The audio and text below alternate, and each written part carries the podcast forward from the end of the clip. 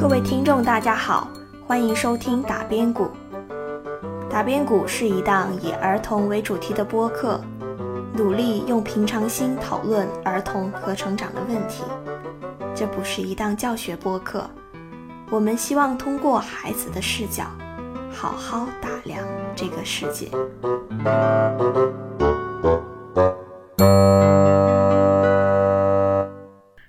众，大家好，欢迎收听打边鼓。今天我们邀请到了两位老师，是在儿童艺术教育领域深耕很多年的。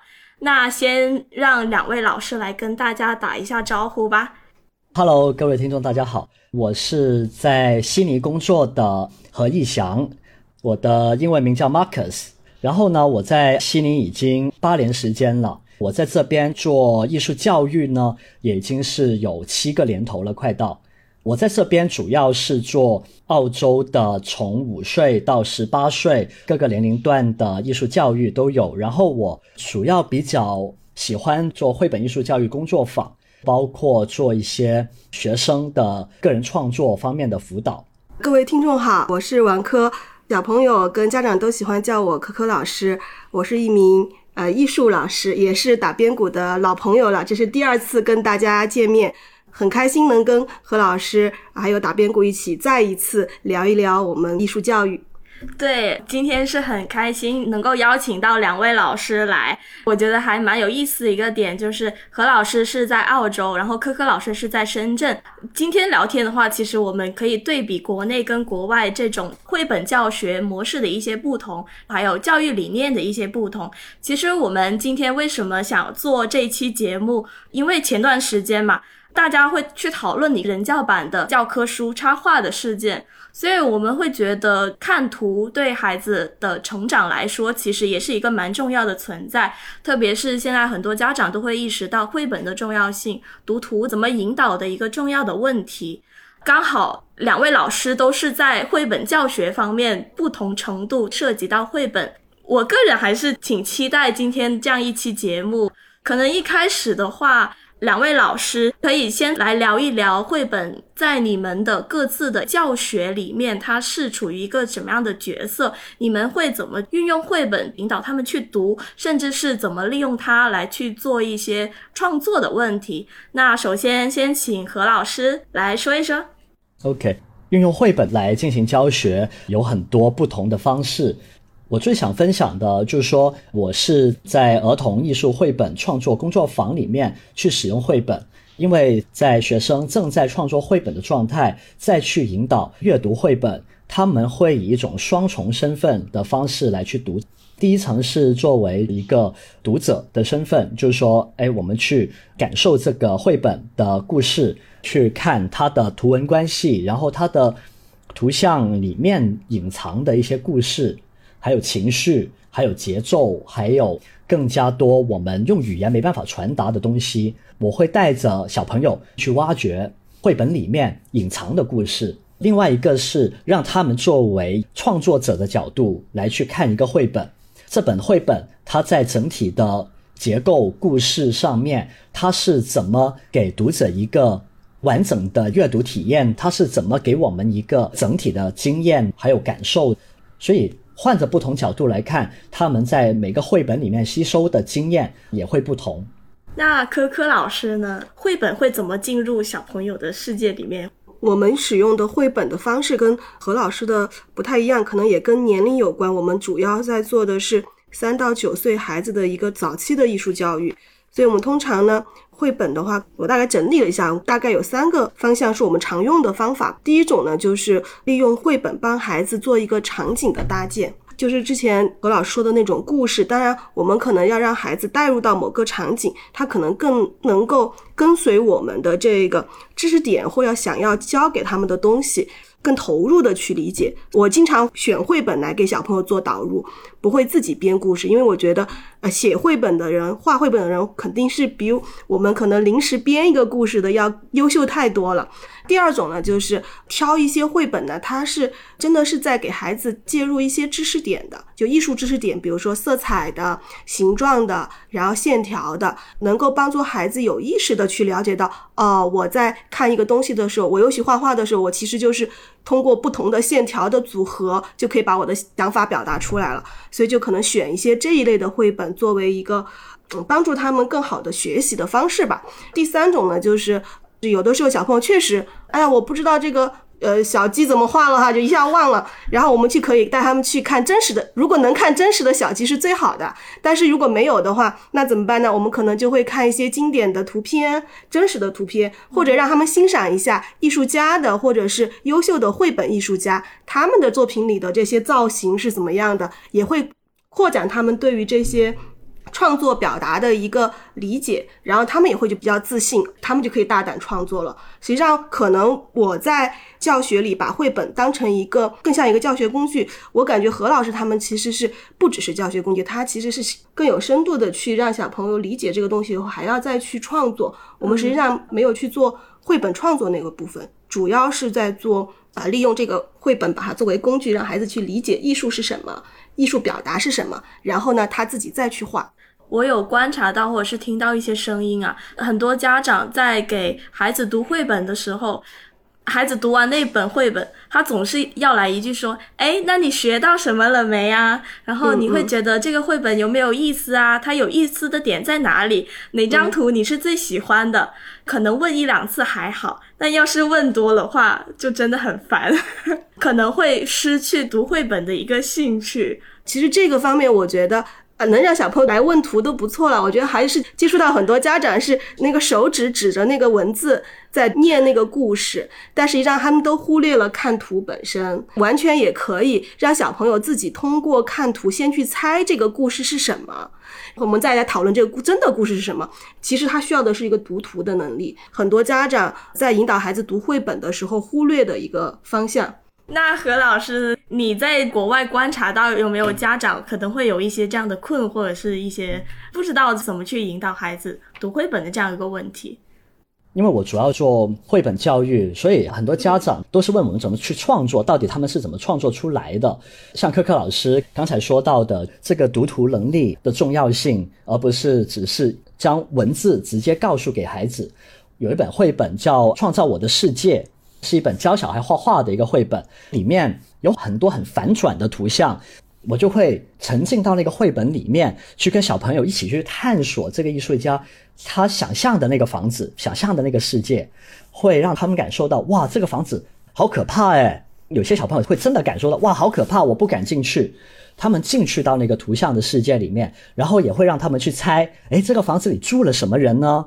然后有些人说啊住了吸血鬼，有些人说住了蝙蝠，然后一打开里面有猫，有多少只猫？怎么会有一百零一只？你骗我的！然后大家一起开始数。在这个时候，我觉得绘本更加像一个互动的工具，它的图像本身足够有用了。其实这个时候家长更加多需要回归到小朋友的状态，就是一起跟小朋友去图像里面找找找这个画家里面在藏了什么呢？这样去探索，这样去聊，我觉得这是比较好玩的一个阅读经验。阅读是一个创造性的过程，它不是一个被动的过程。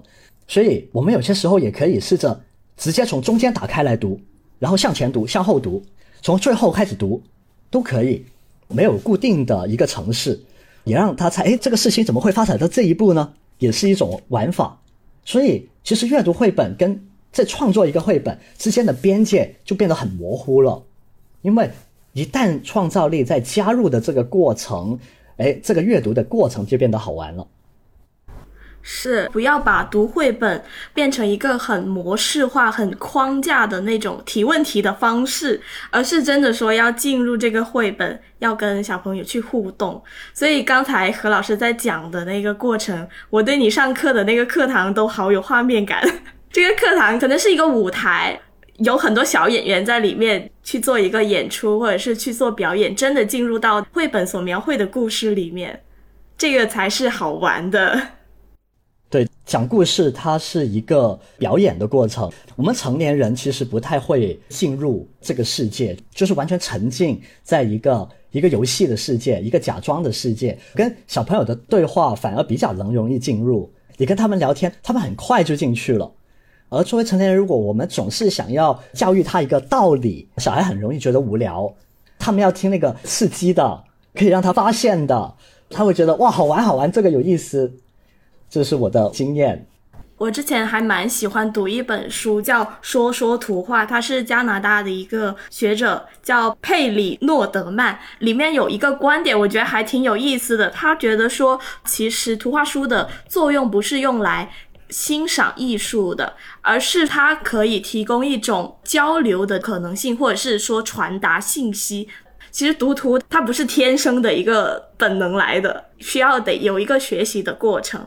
读图它也是一个技术活儿。如果是具体的来说的话，我很好奇你们挑选绘本一些方法，或者是注重的一些特质是什么？你们会如何为不同年龄段的孩子去挑适合他们读的一些东西呢？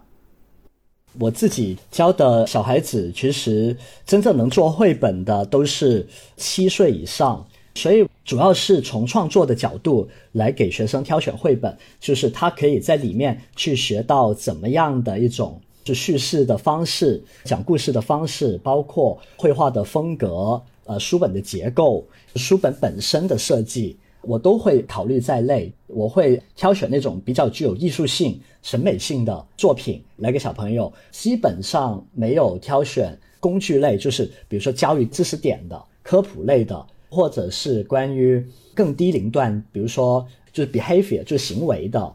另外，我会挑选一些主题性的绘本，比如说有一本绘本是关于死亡的，叫《Life and I》。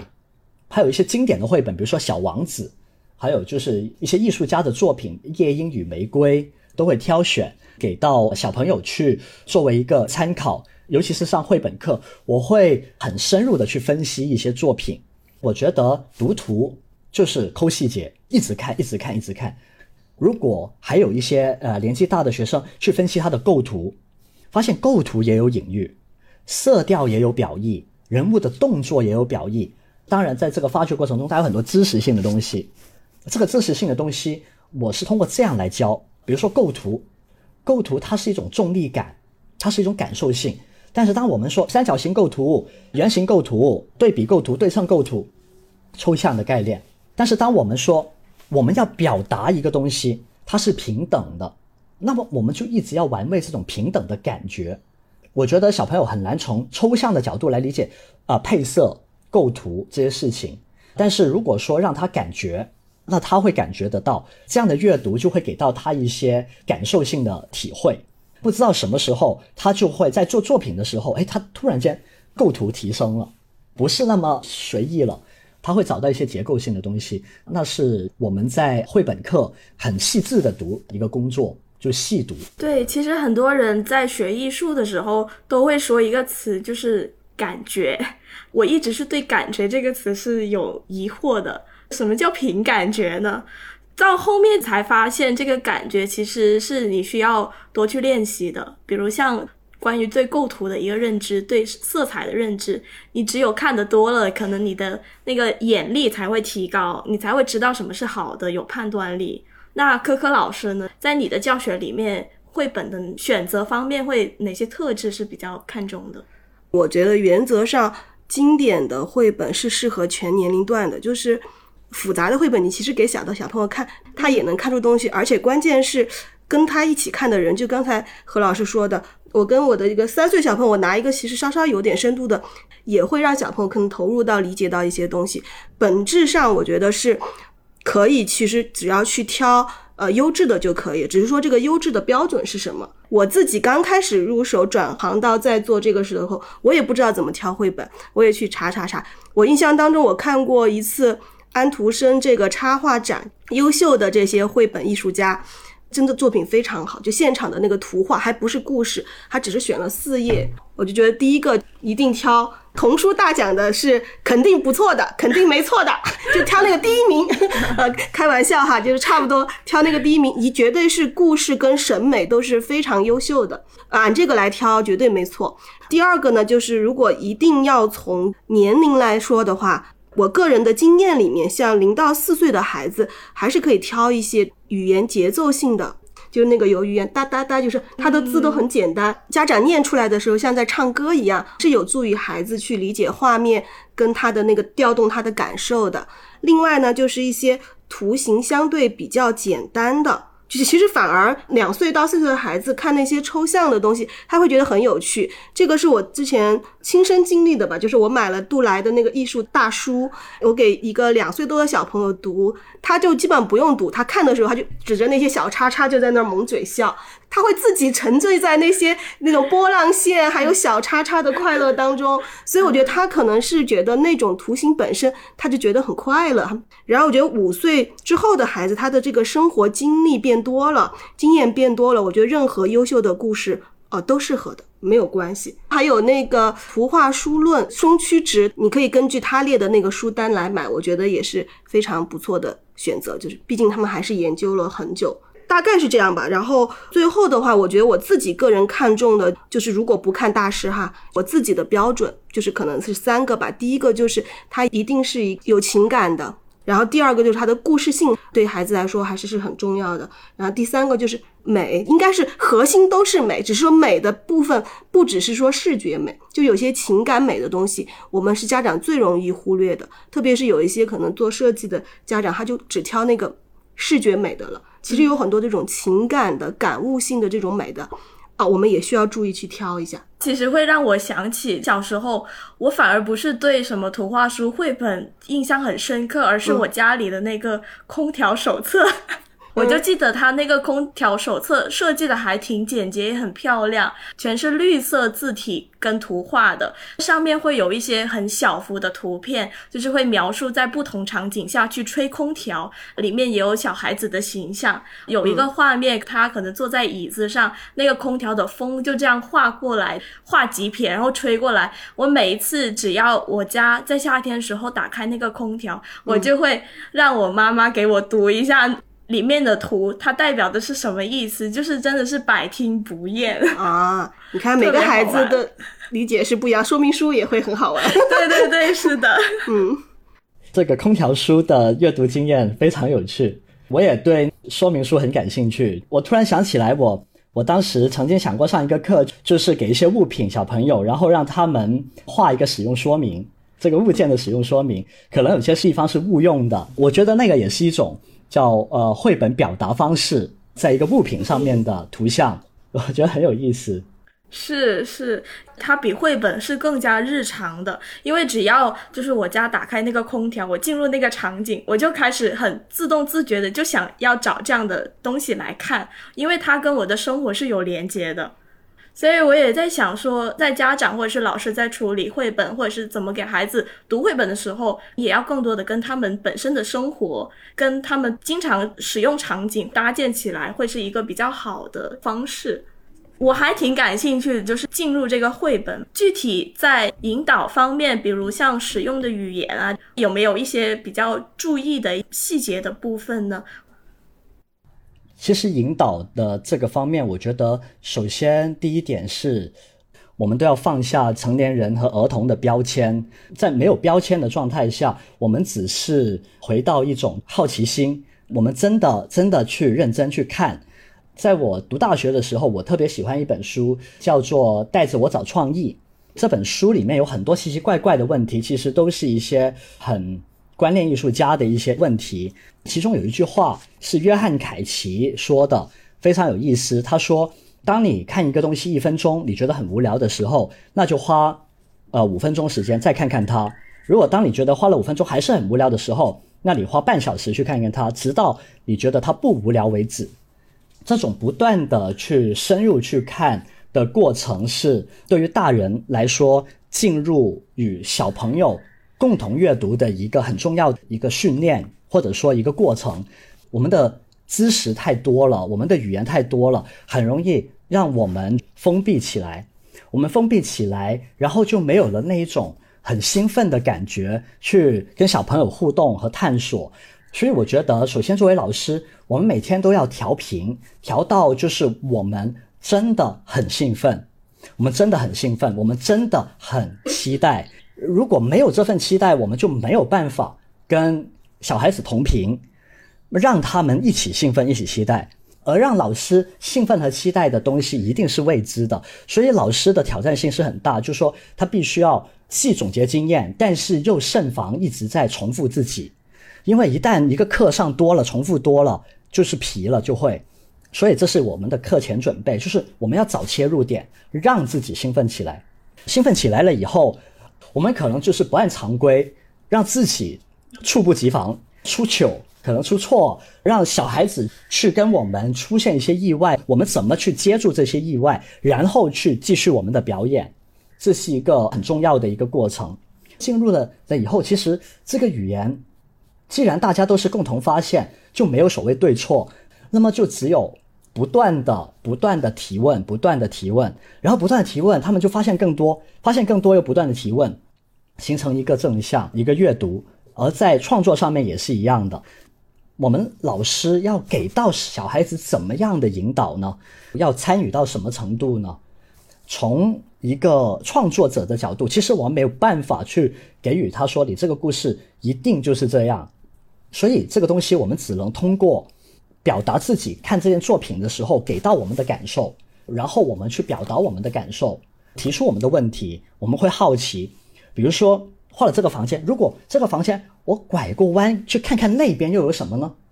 诶，那个地方有一栋门，打开这栋门里面有什么呢？就不断的在它的图像里面去提问。穿过这片树林里面，背后会不会看到一个什么东西呢？诶，会看到一个池塘。那好，故事就推进了。那为什么看到一个池塘，我们根本不需要问，我们也不知道这个池塘通往哪里，但是就是这样不断的提问的过程，它就延展开来了，它就进入了那个世界，而那个世界是属于这个绘本的，它是有逻辑的，它有那个内在逻辑，但只是我们不知道。我们老师其实就是要不断的换角度，比如说发现小孩子的构图一直太重复了，那么我们就试着说，哎，那我们现在变成小鸟的视角来看这个故事。那会怎么样呢？哦，换成一个蘑菇的角度来看这个故事，又会怎么样？我们也可以换着不同的角度来去看，让它可以试图打破一种重复性的一些东西。所以这个过程也是创造性的。老师不能是非常逻辑性的去思考，而是非常意向性的思考，用图像来思考图像。我记得以前在我学艺术的时候，我也非常难理解，就是老师说的“有感觉”和“没感觉”这个词。现在我就很容易分辨了，有感觉就是那个故事真的是跟这个创作者是有连接的，创作者是赋予了这个图像里面每一个元素以意义的。没有连接就是他只是好像一个工具人，机械的操作，机械的去做了一些什么事情，但他也不知道自己在做什么。就那个图像，它完全没有跟他的精神世界有任何的连接，你就会觉得哦，这张图没有灵魂。而另外一张图它有灵魂，它有一些东西在那里，它好像能够看到作者。有一些学生，他可能在知识层面很聪明，他很快 get 到你的意思，画了一张非常漂亮但没有灵魂的画。但是你会觉得，嗯，好像少点什么，不是这样，就要更加多你个人的东西。它跟你有什么关系？就这个东西，它不是学了多少东西、读了多少书，而是说那个状态。其实从头到尾，老师需要调状态，老师调了状态，然后儿童被带入那个状态，创作它就是一种状态。他没有那个状态，他就没有办法创作。无论是状态是感觉，都是特别虚的。但是我觉得这个虚的东西，恰恰就是我们所说的感受力。感受力这个东西，它在知识范畴之外，知识没办法完全表达感受。以问问题的这种方式对老师的挑战真的很大，因为有时候可能会招架不住孩子的各种很古怪的或者是很犀利的一些问题。那何老师，你会不会有一些有这样的一些时刻，觉得啊，天呐，好无力，我也不知道怎么办，然后我也不知道怎么回答他们的问题。我觉得这个可能是老师本身是一个很重要的一个课题，或者是很具有挑战性的一个东西。因为我们这么多年来的教育里面，教师是一个很权威的这样一个存在，所以我不知道您是怎么去看待这个问题的。我觉得我需要说明一下，就是我平常上课是跟我的搭档一起上的，J 老师，我觉得他在提问方面比我思考的要更加的。深刻做的也比我更加的到位，他非常强调一种平等的对话，没有权威的对话。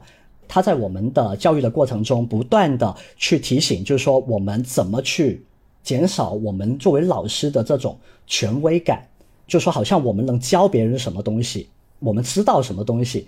他很有趣，就是坠老师，我我分享坠老师的上课，小孩总是会提问各种各样很奇怪的问题，但坠老师他通常不会回答，他会问他的问题，就是不断的追问你，提问这个问题的过程中，你的假设是什么？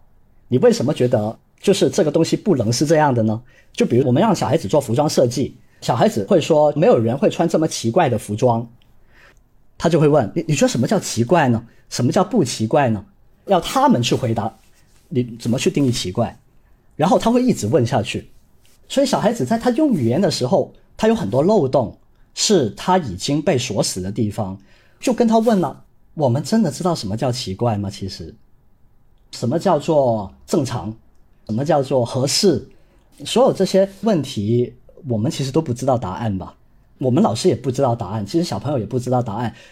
只有对话，对话可能会产生一个有趣的方向吧。然后这个有趣的方向可能会成为我们创作的动力。所以我觉得提问是一个很好的一个工具。那可可老师呢？会不会有招架不住的时刻？其实，如果是艺术老师比较热爱这份职业的话，我感觉都是对最后都是能招架住的，只是 你可以用很多方式去 招架住啊。但是我觉得，其实刚才听何老师说平等对话这件事情啊，因为我我也会接手一些三岁小朋友，我就觉得其实不论是三岁还是十六岁的孩子。啊，我们大人都是需要去平等对话的。对于面对三岁的小朋友，做的第一件事情就是蹲下来，然后做自我介绍，就是我怎么跟我的同龄朋友打交道的，我就会怎么跟三岁小朋友去介绍我自己，以及征得他们的一些同意。呃，非常重要的事情，对于孩子来说，在这个基础上，我们才说，哎，怎么一起玩？我也从来不会说我要教你们怎么怎么做什么，我们就说我们一起玩一个什么。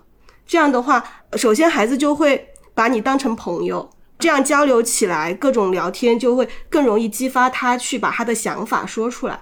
有的时候他们，嗯，妈妈就会说，哎，我们周末了，去上科科老师的课了。小朋友就会说。怎么会是去上课呢？我们这个是去玩呀。他不会把这个事情变成一个什么上课啊，一个负担啊，一个课外班。他会觉得就是去玩、动手做东西的地方。在具体的创作过程中，我一般的场景是这样：比如说，哦，五个小朋友或六个小朋友或者十个小朋友，他们已经开始讲完了东西，呃，玩了以后，他们要开始正式创作的时候，那我就是到处走，我就我就不停的走。就在他们中间穿梭，然后他们有的时候还就会有一些问题。其实我还是非常赞成何老师的那种，你去反问一个问题，启发他的思考，或者他说：“哎呀，我不会画这个了。”然后你再你说：“那你可以换成其他什么想法？”因为很多小朋友最容易的说的是：“哎呀，我画错了。”其实艺术是没有错不错的这个概念的，你的对话是重新引导他们去思考这个艺术，或者说我现在做的这个事情是什么。他们就想到哦，我心里想要画一个熊，其实这个不是艺术创作，艺术创作是我这个熊跟我是什么关系，或者我就是要把他的这个内心的这个感情挖掘出来，然后表达在绘画里。上课的话，其实对我来说是一个非常开心的事情，跟孩子们一起是真的是还是挺开心，因为他们他们有的时候给你的这个结果，往往比你预想的要不太一样，不是用好来形容，就是完全不一样。这个就是。我觉得艺术教育啊，最幸福的一件事情吧，就是你会很期待小朋友会做出什么。这可能是完全出乎你意料的事情。是我在想，因为何老师刚才你也讲到，你们可能会设置不同的议题在绘本的这个课上，或者是问问题的方式，比如像你会问他什么是奇怪，然后可能会涉及到，比如像死亡的这样一个议题。但我在想，可能这样的方式在国内是不是没那么常见？是不是因为在国外的这样一个，就是它的一个整体的。教学的模式上，其实是更多的会去鼓励小朋友，包括老师，是可以去接纳更多不同的问题，可以有不同的空间让大家去讨论。比如像讨论到死亡，我觉得可能在国内还真的没有哪些课堂在中小学里面能够出现的。其实类似于。呃，死亡的问题，或者是关于一些信仰的问题，我挺惊讶于这边小孩的那个阅读量的，他们的思考非常的深刻，所以在这边他们的基础教育在阅读方面做得非常好的，很多小朋友他写出来的一些文本非常的有深度。有诗意，可以说是他本身个人的阅读积累。其实这个部分不可能单纯靠上一个呃艺术类课程去学到这些东西，那是他个人的积累，包括他家庭的积累，这些是无可否认的。所以我觉得父母永远是小孩最重要的老师。就是如果他是有阅读习惯的父母，那么小孩一定是爱阅读的。其实包括在美术教学，有些小朋友他真的没想法，他很枯竭，他对于这些素材，他脑海中的故事也没有多少，图像也没有多少，所以这种状态我们也遇到过，经常遇到。另外就是在呃议题的选择上面，我们是比较开放的。当然，我们也会顾及一些年龄段的问题，但是就说随着我们的课程深入，其实我们现在最核心关注的是让小孩去关心他自己，专注他自己。最关键的是什么是他真正很喜欢的？他喜欢的东西是什么？比如说，我们最近在上人生地图，地图也是一种图文叙事关系，也可以说是一种绘本。这个项目就是让学生去思考，用一个隐喻的方式来表达生命是什么。每个人的方式不一样，有人会将自己隐喻为一辆巴士，世界、知识、朋友、国家都是在这个巴士里面的乘客。诶，我觉得非常有意思。有人会用一个房间来隐喻自己的生命，有人嗯会用服装来隐喻不同的地方，帽子、衣服等等等等。所有的这些表达，我们都需要扣合的一点就是作者创作者本人。比如说提问，你真的想问的问题，而不是那些看上去很大的问题。比如说有个七岁的小朋友问的问题就很有意思，他就问为什么大人总是爱喝咖啡，然后问当大人说他们很忙的时候，他们真的很忙吗？我说这个就是真的问题。然后年纪大的小朋友他会问不同的问题。他会寻找啊生命的重要性，他真的会去问，我去模仿别人，这对于我来说好像我还是找不到我模仿这些东西的价值和重要性。他们会问的问题又相对来说更加的呃深刻啊而沉重一些，但是他也是真的，真的他在这个年龄段思考的问题，所以这个真诚和真实性是我觉得非常重要的，真实的提问，真实的用作品来表达自己。我其实有个疑问啊，就是如果是问到小朋友说关于生命的重要性，他们真的能够理解到生命到底是一个什么，或者是你们会通过一些什么样的方式让他们对生命这个东西是有感知的？这个重要性他们是怎么去理解的呢？其实我觉得小的孩子他能感受，比如说呃，我们以前给小朋友读那个宫西达也的。他有一本是你看起来很好吃，另外一本讲那个恐龙最后死掉了，掉到那个河里，然后小朋友听完以后就特别失落，就所有小朋友，然后有小朋友就在抹眼泪。他其实是能够感受到这个事情的价值的，我为别人牺牲自己的生命，以及我们人与人之间的这个关系。呃，小的孩子他可能没法去表述这种老师说的隐喻啊，但他能通过这些小的故事，他是体会得到的。对。我觉得每个年龄段是不一样的。小的年龄段，他提出的问题，他就像刚才说，大人为什么喝咖啡？你说问题嘛，他就问一些他真的关心的东西。但是他到了中学的阶段，他们的思考就不一样了。我觉得中学是一个比较哲学性的年龄，因为他们都在探索他未来到底要做什么，他到底要选择什么方向。尤其是对准备要高考的学生，他们会思考的比较多。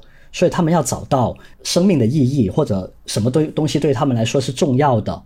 比如说刚才的生命地图，我会分成两个年龄段：中学生的年龄段，对于所谓的生命，就是这十几年的历程，来去找到一种方式来表述；但是对于年龄更小的小朋友，可能我会让他用一天来表达，那么他会更仔细的去感受一天，其实就是一个 experience，就是他这个体验，他通过一个。延展的方式来去表达他的体验，比如说最难忘的一天也可以，让他记忆最深刻的一天。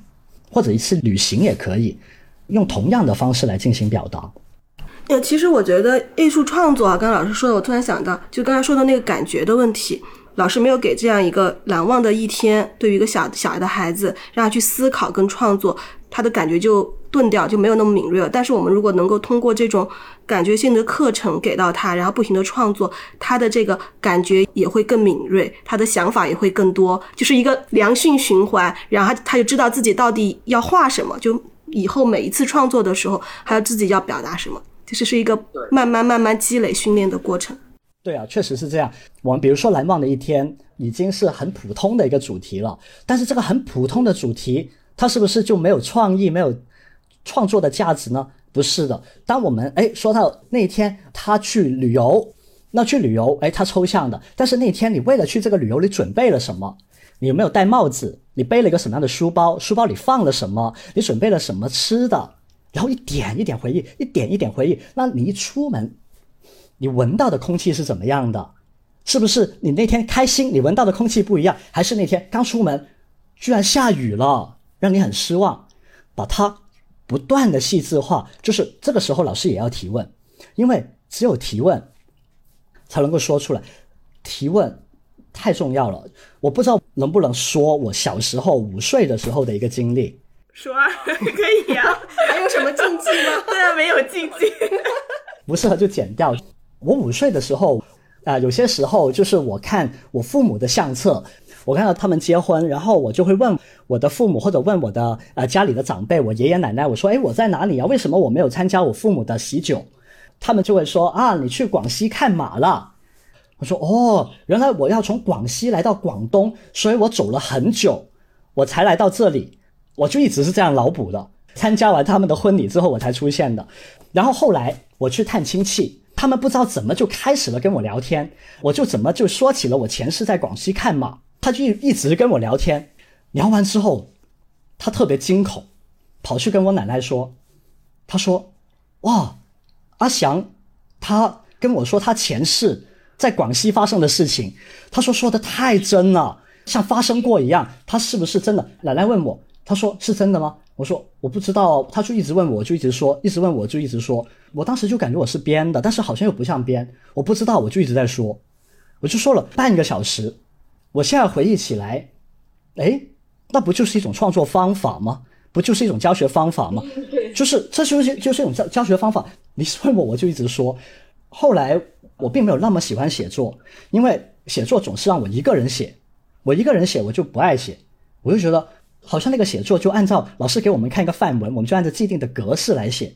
所以我觉得家长希望提高这个小孩的写作能力，也用类似的方式也是可以的，就是不断的提问，让他哎说啊说啊，不断的说说说说说，他说多了，他会爱上讲故事，他会爱上创作故事，可能他也不会那么畏惧，觉得哇写故事好难啊。这是我这几天想起的一个生活细节。哇，这个故事绝对不能剪，太好了。其实也是回应刚才那个前面说课堂上这个提问的这个问题，我也想到了。昨天小朋友问他喜欢什么，他画的时候他说我喜欢吃东西，然后就没有了。我们就说你这个太抽象了，你喜欢吃什么？你要说，他说我最后喜欢吃什么吃什么什么，然后我们就说，那你喜欢吃的这个冰淇淋是什么样子？然后你就可以不停的提问，让他去扩展到足够具体的东西，在哪里吃的，然后怎么的，这样的话他的感受就会越来越丰富，他才知道怎么去往下创作。就可以实现，嗯，是，然后又勾起了我小时候很讨厌写作文的那个感受。老师，老师没有给你提问。对，对我每次很痛苦，每次写到秋游，总是开头一句就是什么秋高气爽。我很长时间都以为，觉得好作文应该就是躺在像那种好词好句好段大全里面那个书里面。对，那种就叫好文采、好作文，所以导致我真的是每次写作文都是离题，我也非常的苦恼。这个也是我们以前这种教育的一些问题吧。就写作跟绘画艺术，它其实最后本质上东西是一样的，它的感受跟经验在这个里面是很重要的。我们其实没有教给孩子这些，都教的是这个模板跟套路，就是命题作文，而且是很多这种。比较死的命题作文。是是，对，其实我再延伸一下，我是觉得，就是说创作是相对于那种模板化的呃写作也好，画画也好，我觉得切入点这个词啊、是我最近在思考的很重要的一个东西。比如说最难忘的一天，是不是要从出门那里开始写？不一定的。比如说第一句话就说，如果不是那件事情发生了，我脚上就不会留下了这个伤疤。然后就会很有意思了，是什么发生了让你有这个伤疤？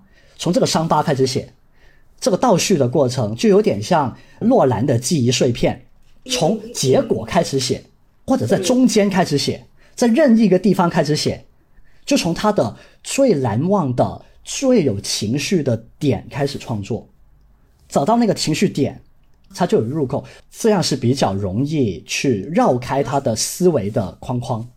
我们还有一种是这种当下的，我尝试过一次，就是我现在我不说话，然后我就听我耳边的声音，我把尽可能我听到的声音全写下来。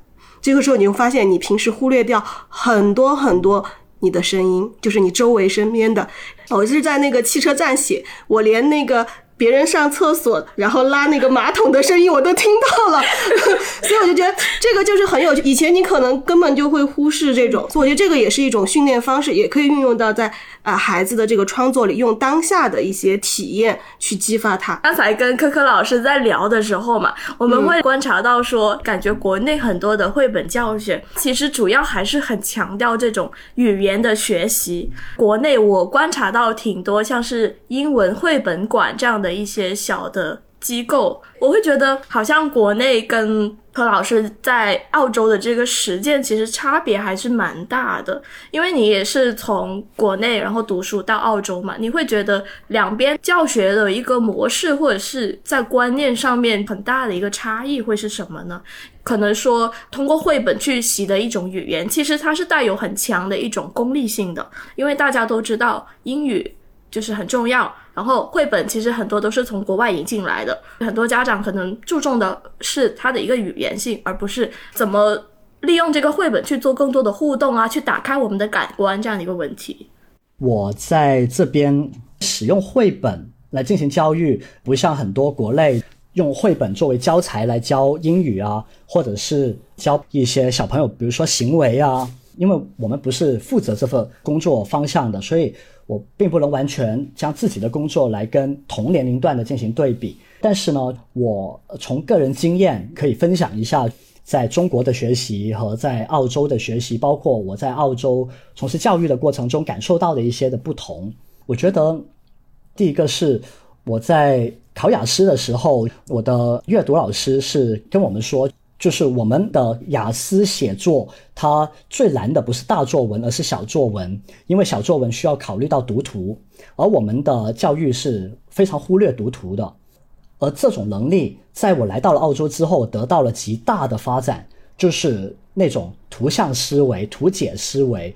我在出国前，在国内听那些讲座的时候，会发现，哎，外国的设计师、艺术家，他们的 PPT 做得很有意思，那个图解、图像。它非常的有意思，而但是在我们国内的很多人的那些老师老前辈，他们都是用文字一大段一大段文字，或者是现场图片，然后我说那个感觉不一样啊，就是好像他们的做的很高大上，他们怎么可以做这么高大上的东西？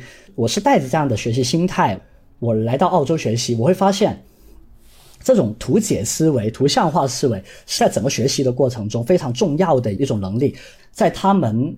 整一个小学阶段没有说非常专业的艺术课程，因为他是一个老师教多门课的，但是他绘画的能力是渗透在方方面面。比如说英语的课程，他会让学生读完小说故事之后去设计这本书的封面，或者说他上地理课要学生去画地理的图解，都会常常用到这个图像的能力来进行表达。后来我也参加了一个会议，就是关于。这种方面的一些研讨，这个方面他们叫做视觉素养，叫 visual literacy，将这个东西跟文学素养是作为一个平行的一个概念。他们对于视觉的这个重视程度是很高的，他们的读图能力确实是很强的。第二是去美术馆的经验，我经常看到他们有很多凳子是可以供美术馆的参观者去坐的。其实当时刚来澳洲，二十几岁，美院毕业了，工作了一两年。其实我对艺术的理解还不是很深刻，就是只是从美院的体系出来，觉得自己是在做艺术。但其实我对艺术的理解，我觉得还是非常肤浅，没有真的进到内核。那么我看很多作品，我都是用各种理论框架来去看这些作品，但是我会发现一些本地的观众，他们会坐在一个作品前发呆。我当时就觉得。哎，他们看到什么我没看到的？对于一个学艺术的人来说，这是最可怕的，是别人看到你没看到的东西，那个才是境界的差别。那种视觉的敏感度决定了高度。那个是让我非常好奇的，是为什么我是一个专业艺术学院毕业的学生，我在一件作品前面停留不超过三分钟，但是别的观众可以在那件作品面前停留那么久。他在那件作品上面到底看到超越我的什么东西？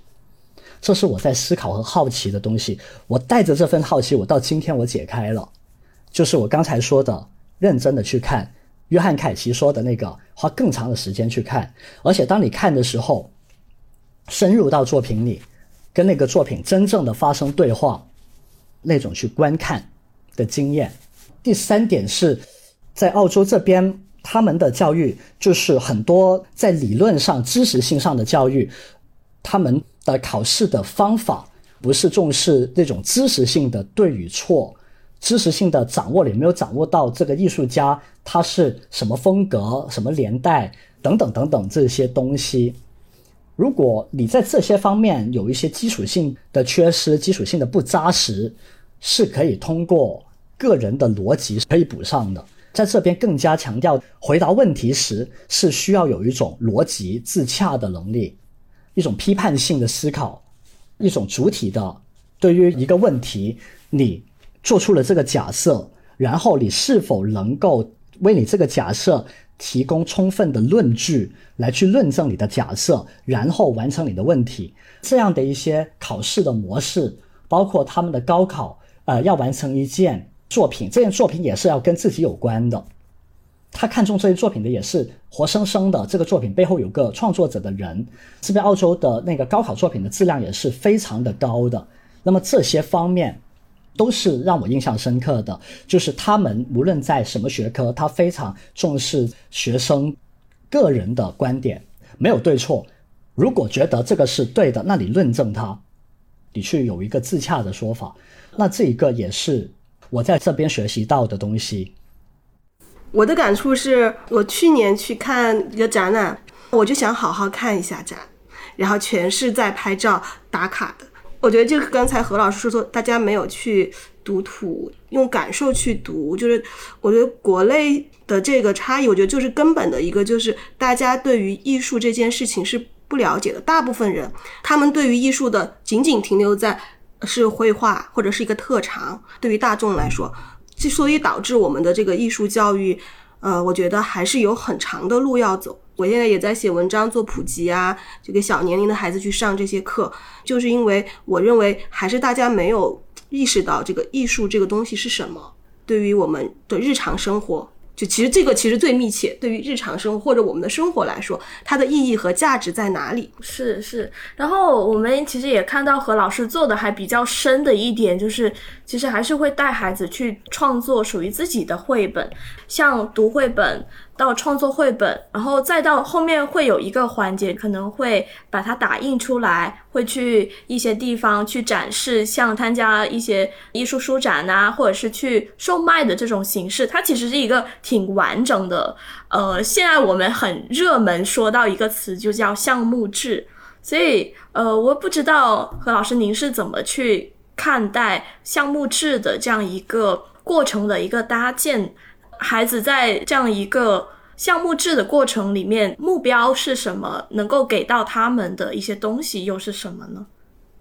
对，呃，绘本从一开始我们就意识到它是一个项目制的一个学习。首先，它有点优点好，就是说它目标明确，去完成这个作品是有那么一个成果的，小朋友是非常的兴奋的。就是创作一本属于自己的绘本，一本属于自己的书。那么他们也会带着很强烈的创作意愿来进入这个课堂。在报名的时候，我们也会跟家长沟通，就是说，啊，这个课程是非常的累的。如果小朋友没有心理准备的话，就是需要跟小朋友先沟通，就说清楚，就是说这是一个非常累的课程，它不是一个玩的课程，它就是每天画六个小时，它它是非常大工作量的。然后连续七天，但是我们在绘本教学的过程中有一个非常强烈的体会：当一个小孩他连续七天高度集中在做一件事情的时候，他们展现出来的那个精神面貌，它是完全不一样的，它更完整，他没有那么分散的注意力，他就是要完成他的作品。他越到后期，他们都会问我们还有多少时间，我能不能画完？我很想画完。有些小朋友画不完会非常沮丧。这个项目由于有一个截稿日期，所以他们会有非常强的一个自我管理，自己去推动自己的一个东西，他想完成。另外一个事情是，由于在一个项目里，他完成了一个绘本，他创作了一个故事，但同时他经历了一个故事。就是他创作这件绘本本身这个体验，它也是一个故事，它也是一个英雄之旅。他在那个里面，他从找不到方向，从一开始迷茫，找到方向，陷入低谷，然后慢慢慢爬起来，最终完成了这个作品。它是一个勋章，他完成了一个自我的超越。无论这个作品怎么样，他完成了，他打包了一个经验。那么在日后生命体验里面。我一直觉得每个人很需要有一些参照值，就是做某些事情，他要参考他曾经做过的事情。那么绘本创作的这个完成经验，它就是成为他做别的事情的参照值。他在那时候完成这件事情，他可以再想想，哎，我是不是能完成别的事情？因为我们生活中太多事情都是没有完成了，但是绘本是有个完成的，他就会有一个完整经验。觉得在项目制学习里面是有一个很重要的价值，它就是这样的参考坐标。因为其实小孩子他可能心智还没有很成熟，或者是因为生理的原因的时候，他的那个兴奋点啊，或者是热情是很容易消散掉的。如果有这样的一个过程的话，反而是能够可能让他学习到什么是耐心，什么是坚持，这些不是只是为了学到什么而得到的一些东西吧？知识在。整个学业的过程中很重要，但是有一些东西是一种感受。这种感受，比如说真的去努力完成一件事情的这个过程本身，它获得的是一种体验。它这种体验，它是一个比知识本身更重要的东西。我看这边很重视去野外的去求生啊，那些也是另外一种的生存体验。它这那些生存体验也给到他的一些生命参照。就是这些生命参照值都拉宽了一个一个人他在面对事情的时候的广度，就是你能不能承受那些东西？你在面对某些事情的时候，你有没有那个心理资源？那些是可能在一个一个非常 program 式的项目里面，它是可以完整的获得的，因为那个事情很像一个仪式，就是古代的仪式，它就是一个经验转换。那个仪式它是假的。大家知道这个仪式会有结束的那一刻，但在那个仪式中间的过程，它是一直在扮演一个仪式里面的角色。在绘本创作营里面，你是一个绘本作家；在一个野外求生营里面，你是一个野外探索者。啊，你在一个厨师营里面，你就是一个小厨师。那么你这个身份必须要有一个完整的体验，就是给到他不同的人格面具。这是我非常喜欢项目制价值的一个地方。啊，项目制学习有一个很关键的点，是建立这个项目跟个人的关系，是是不是真的很想做这个项目？我记得当时我在这边读研究生的时候，我们的老师就是说，在呃引导我们就是做毕业设计的时候，就是经常会呃有一些同学他们并没有找到他这个项目的核心，那么他们就会显得比较懈怠，无论研究的深度，他们做的作品的质量，他都是。不能达标的，这时候老师总是会说：“这是你的项目，你应该考虑到这些。”当时我听到这个东西的时候，其实我是有一个思考的。我们在求学的过程中，我们必须要去建立自己跟课题的关系。如果一个学生他只是想要完成老师的要求，他往往无法好好的去完成这个作业，因为他总是在猜测老师的标准。因为我自己是一个项目制的受益者吧，就是我自己是建筑学出身，所以我我到大学做的第一个作业就是如何用纸做一个大家可以坐的凳子，就非常务实的一个解决问题的能力。这个其实是一个项目制比较核心的东西。那我之前也给小朋友设计过一种，就如何去创作一本字母书，它实际上是一个解决问题的角度。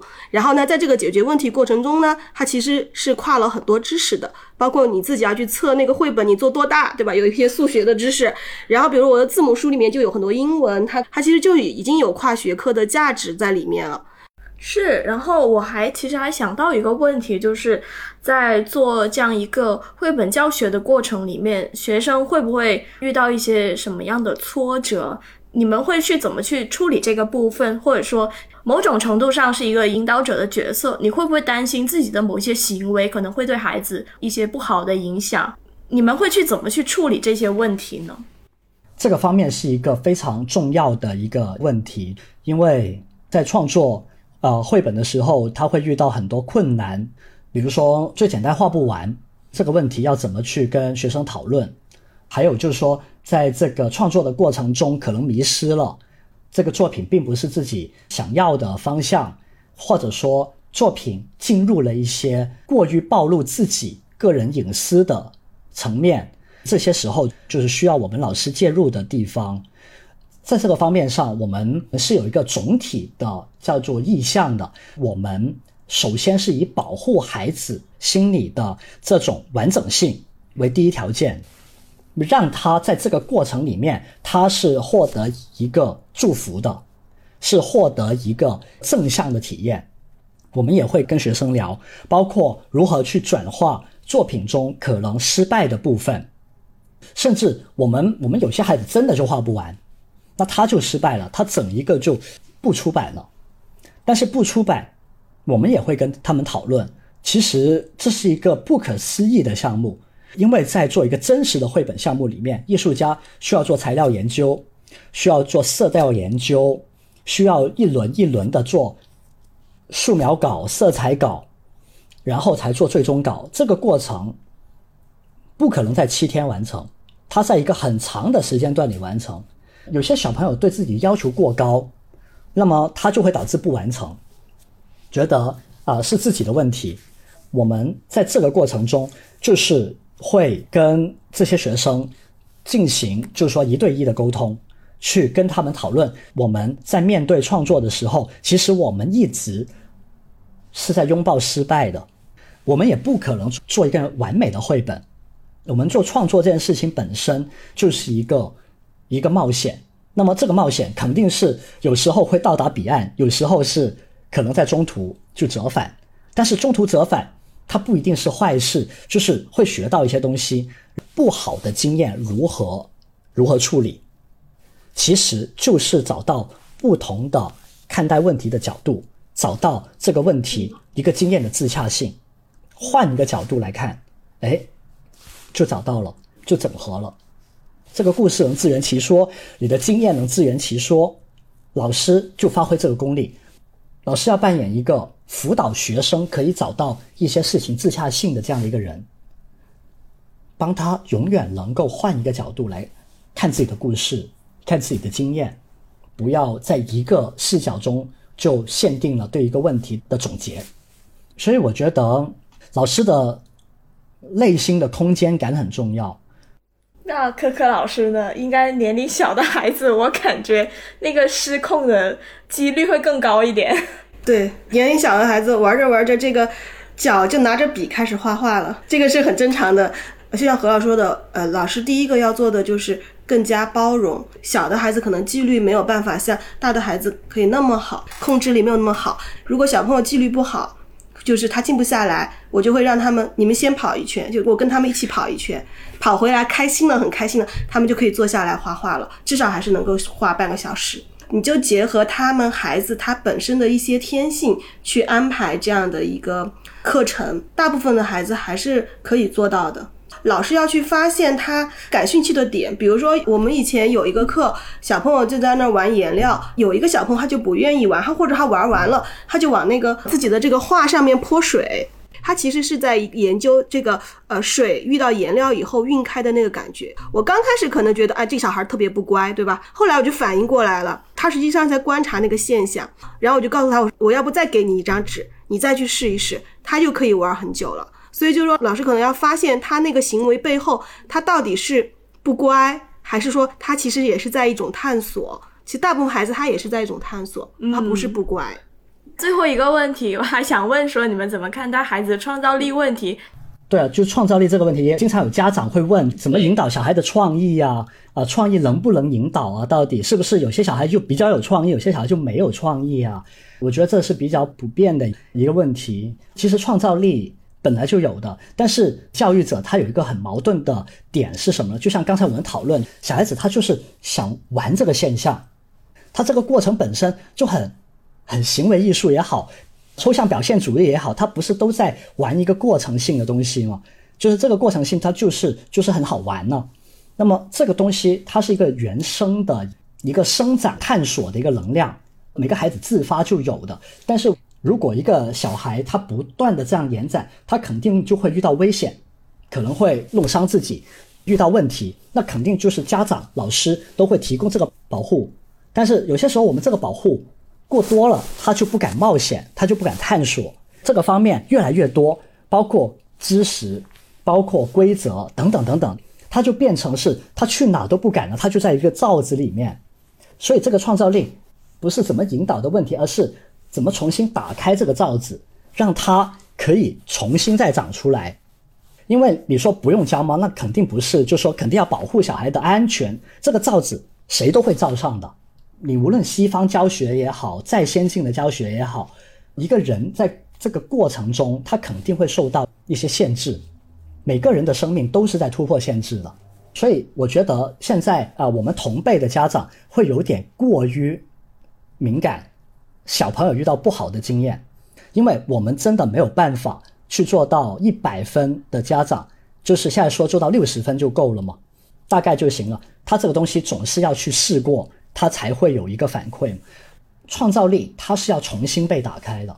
那么这个重新被打开的过程，就需要他内在的一些东西还没熄灭。什么是内在的东西？就是内在对于一些东西的渴望，不是外部的渴望，不是外部的想要成为一个医生啊，一个律师，成为一个有社会地位的人，而是内在他很想做某件事情，去探索这件事情的这种欲望。就说这种欲望在艺术上面是可以保留的，因为谈到这个，我就想到一个说法，就是其实四岁孩子的这个创造力或者创造的感觉，和一个真正成年人以后，就像。何老师说，打开了创造力的那样的人，他是一样的。所以他们就说，艺术特别适合这个四岁的孩子就开始启蒙啊什么的。其实我觉得挺有道理的。孩子他在四岁的时候，如果没有那个框框的时候，他是对事情是无限的好奇，他愿意去尝试。我们可以在这个上面去保护孩子这种愿意探索、不怕犯错。他如果持续，他在他的成长中都愿意这样做，那我相信他长大以后，他仍然会是一个对事物充满好奇心、愿意探索这个特性，就意味着他可能会成为一个有创造力的人。所以就应该是大人吧，一定要允许孩子犯错。之前我们还有一个家长跟我分享了一个他的经验，他小朋友画画画特别好，就是我就说，哎，你这个月没有报过班，怎么画这么好呢？他就说以前小朋友去。这种早教班不是要做那种泥塑吗？啊，捏点娃娃什么的。然后呢，其他家长就在旁边教小朋友，哎，一起要捏一个特别好的雪人。然后他就说，他站在他自己孩子的身后，他没有参与，他就让孩子独立去做。那个时候两岁多，怎么能可能捏出一个非常完美的那个雪娃娃，对吧？但是他的孩子就。就捏了一个很丑很丑，然后也不圆的，然后就看起来像一坨粑粑的，但是他还是表扬了，他就放在跟大家的这个放在一起的时候是特别明显的差异，因为其他的孩子都是呃父母或者爷爷奶奶帮着捏的，就捏得非常像我们认为的雪娃娃这种样子，圆圆的很可爱，然后他的小朋友的孩子就是很奇怪，也看不出来是个雪人儿。啊，但但是我觉得他这个做法非常好，所以他就说我一直他就他一直站在孩子的身后，让孩子自己去探索，他孩子很。能干，就是六七岁的时候画的东西都画得非常好，而且有特别有自己的观点。所以我觉得这个也是家长可能或者老师可能特别要注意，让孩子独立去完成。这个就可以保护他太多所谓的创造力也好，所谓的这种独立性也好，或者是个人的这个判断力也好，就这个是要留给孩子去做的。